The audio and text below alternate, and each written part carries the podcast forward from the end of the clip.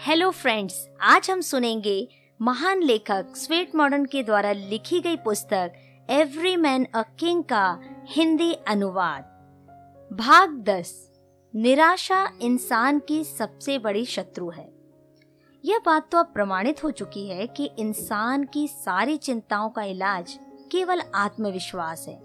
जब कभी भी आप निराशा और आशंका से भयभीत होने लगे और अपने उद्देश्य पर दृढ़ विश्वास हो तो रास्ते तो अपने आप मिल जाते हैं। जैसा कि खुश रहना बहुत सरल है उत्साही रहना कठिन नहीं साहसी बनना बहुत सरल है उपाय सोचना आसान है।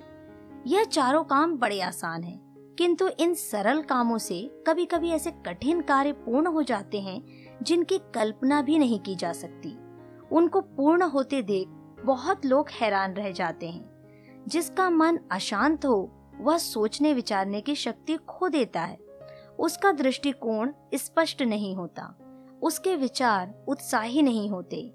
चिंता उसके मस्तिष्क को धुंधला कर देती है। अच्छे स्वास्थ्य की बातें कीजिए तो आप स्वस्थ रहेंगे। सफलता की बातें कीजिए तो आप सफल रहेंगे। विजय की बातें कीजिए तो आपको विजय प्राप्त होगी। इसके विपरीत, यदि आप हर समय चिंता में खोए रहते हैं तो साफ़ तौर पर कुछ नहीं सोच सकते, अच्छी योजना नहीं बना सकते। अपने काम करने की शक्ति को इकट्ठा करके अपने उद्देश्य की पूर्ति के लिए नहीं लगा सकते। आपकी चिंता आप पर बोझ तो है ही, किंतु इसका प्रभाव तो आपके सगे संबंधियों और मित्रों पर भी पड़ सकता है। वे लोग भी आपको उदास देखकर दुखी होंगे। ऐसी चिंता का क्या लाभ जो सबके लिए दुख लाए? क्यों ना आप हर समय खुशी की बातें करें। इससे आप भी खुश और सब मिलने जुलने वाले सगे संबंधी भी खुश। खुशी तो सारे संसार की प्रिय चीज़ का नाम है। खुश रहने वाले प्राणी में सर्वाधिक उत्साह होता है। वह साहसी होता है, जबकि उदास और चिंतित आदमी में कोई उत्साह नहीं होता। वह हिम्मत हार कर बैठता है। इसलिए अपने आप को सदा खुश रखो। गम को अपने पास न आने दो। चिंता की परछाएँ भी ना अपने ऊपर पड़ने दो। काल दिल का कथन है कि कुछ लोग संकट आ जाने पर और भी प्रबल हो जाते हैं। इसके विपरीत कुछ लोग जहाँ पर जाते हैं, डर की भावना, संकट का डर, ख्याल करके दुख के विचार फैलाते रहते हैं। वे अपनी चिंता, डर, निराशा का जहर चारों ओर फैला देते हैं। वे बार बार यही कहते हैं कि हमारा तो जन्म ही दुख पाने के लिए हुआ है। इसलिए यह चिंता और दुख हमारे नसीब में लिखे गए हैं, जिन्हें हम सहन कर रहे हैं। इन मूर्खों से कोई पूछे कि ईश्वर ने किसी भी इंसान को दुख सहने के लिए भेजा है? यह संसार तो स्वर्ग है। इस संसार को नरक बनाने का आपको क्या अधिकार है? इंसान का जन्म तो खुशियाँ पाने के लिए हुआ है। रोनी और मनहूस शक्ल वालों को अपने मित्रों और सगे संबंधियों के पास जाने का कोई अधिकार नहीं। कुछ लोग ऐसे भी हैं, जब उन्हें चिंता का दौरा पड़ता है तो वे उसका स्वागत करते हैं। वे अपने दुखों को खूब खोल खोल कर बताने लगते हैं। अपने दुखों को दूसरों के आगे खोलने से उन्हें आनंद आने लगता है। आज के युग में दुखी और रोने वाले इंसान की कहीं पर कोई जगह नहीं। दुखी लोग भी दुख सुनाने वाले से घृणा करते हैं। यह संसार दुखों के बोझ से पहले ही दबा पड़ा है। आप और बोझ इस पर क्यों लादते हो? चिंता छोड़ो, गमों को दूर भगाओ, उदासी से घृणा करो, रोने की आदत छोड़ो, अपने आप को संभालो।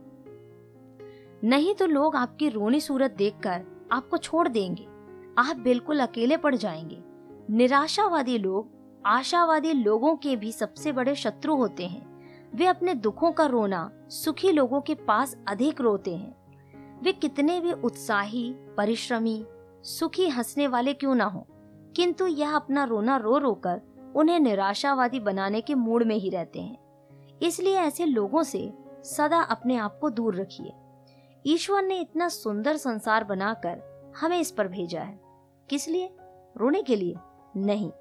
कोई भी माली जब सुंदर बाग तैयार करता है, उसमें हज़ारों रंग बिरंगे फूल बहारों का स्वागत इसलिए नहीं करते। कि वे रोते रहें। नहीं, ऐसा नहीं सोचना चाहिए। यह बात तो हंसने के लिए है। रोकर आप संसार की सुंदरता को नष्ट मत कीजिए। इमरसन ने कहा है, खुशी से खिला, बुद्धिमत्ता, पूर्ण चेहरा, सभ्यता और संस्कृति की चरम सीमा है। श्रेष्ठता का शिखर है। इस प्रकार के खिले चेहरे को हम जितनी बार भी देखते हैं, हमें उतना ही आनंद आता है। जिसकी झलक ना तो इस धरती पर है और ना ही सागर में। उस व्यक्ति के दर्शन करके ऐसा लगता है जैसे हमने प्रभु के दर्शन कर लिए। यह सब खिले हुए हसमुख चेहरे को देखकर ही होता है। इसी तस्वीर का दूसरा रुख है, वे निराश, उदास, रोते हुए चेहरे, जो सबसे पहले तो अपने परिवार में ही निराशा फैला देते हैं, फिर इस पूरे समाज को निराशा में डुबो देते हैं। अब आप ही बताइए कि ऐसे लोगों का जीवन भी किस काम का? जो स्वयं तो मौत जैसा जीवन व्यतीत कर रहे हैं, किंतु दूसरों को भी दुखी करते हैं। महान लोग वही होते हैं जो दुखों को अंदर ही अंदर पीकर सुख बांटते हैं। वे तो ईश्वर का संदेश फैलाते हैं। महामूर्ख वे हैं जो दुख का रोना रोते हुए जगह जगह निराशा बांटते फिरते हैं। जो आदमी घटिया विचारों का गुलाम है, वह कभी भी महान नहीं बन सकता। भले ही वो कितना बुद्धिमान, होशियार, चालाक क्यों ना हो, वह समाज में घृणा की दृष्टि से देखा जाएगा। बुद्धि के साथ विचारों का मेल जब तक नहीं बैठता, तब तक बुद्धि की कोई कीमत नहीं। उत्साहहीनता आने से आदमी के निर्णय और न्याय की ताकत कम हो जाती है। भय के हालात में आकर वह गलत निर्णय कर बैठता है। शीतल, बुद्धि, मानसिक संतुष्टि इन सभी विशेष योग्यताओं को वह खो बैठता है। जिस समय किसी इंसान पर संकट आ जाता है या किसी बड़े आदमी की जिम्मेवारी आ जाती है, उसी समय तो उसके धैर्य की परीक्षा होती है। किंतु ऐसे समय वही आदमी उसका मुकाबला करने में समर्थ हो सकता है, जो मन की शांति और धैर्य को नष्ट ना होने दे। अपना संतुलन बनाए रखें। अपनी स्थिति को धैर्य से विश्लेषण करें। अपने चारों ओर के हालात का निरीक्षण करें। फिर निर्णय करें। अपने मन को शांत रखें, बुद्धि पर ज़ोर डालें, जल्दबाजी से काम ना लें, बस सफलता उसके साथ है। इंसान का जन्म इंद्रियों का गुलाम बनने के लिए नहीं हुआ है, मनोभावनाओं का दास बनने के लिए नहीं हुआ है। उसकी बहादुरी इसी में है कि वह इनका स्वामी बने। जो लोग इन चीज़ों के स्वामी बनकर इन्हें अपना दास बना लेते हैं, वही सफल होते हैं।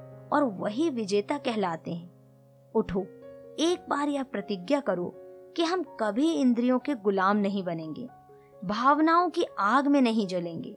हमें ईश्वर ने अच्छे काम करने के लिए इस धरती पर भेजा है और हम ईश्वर की आज्ञा का पालन करेंगे।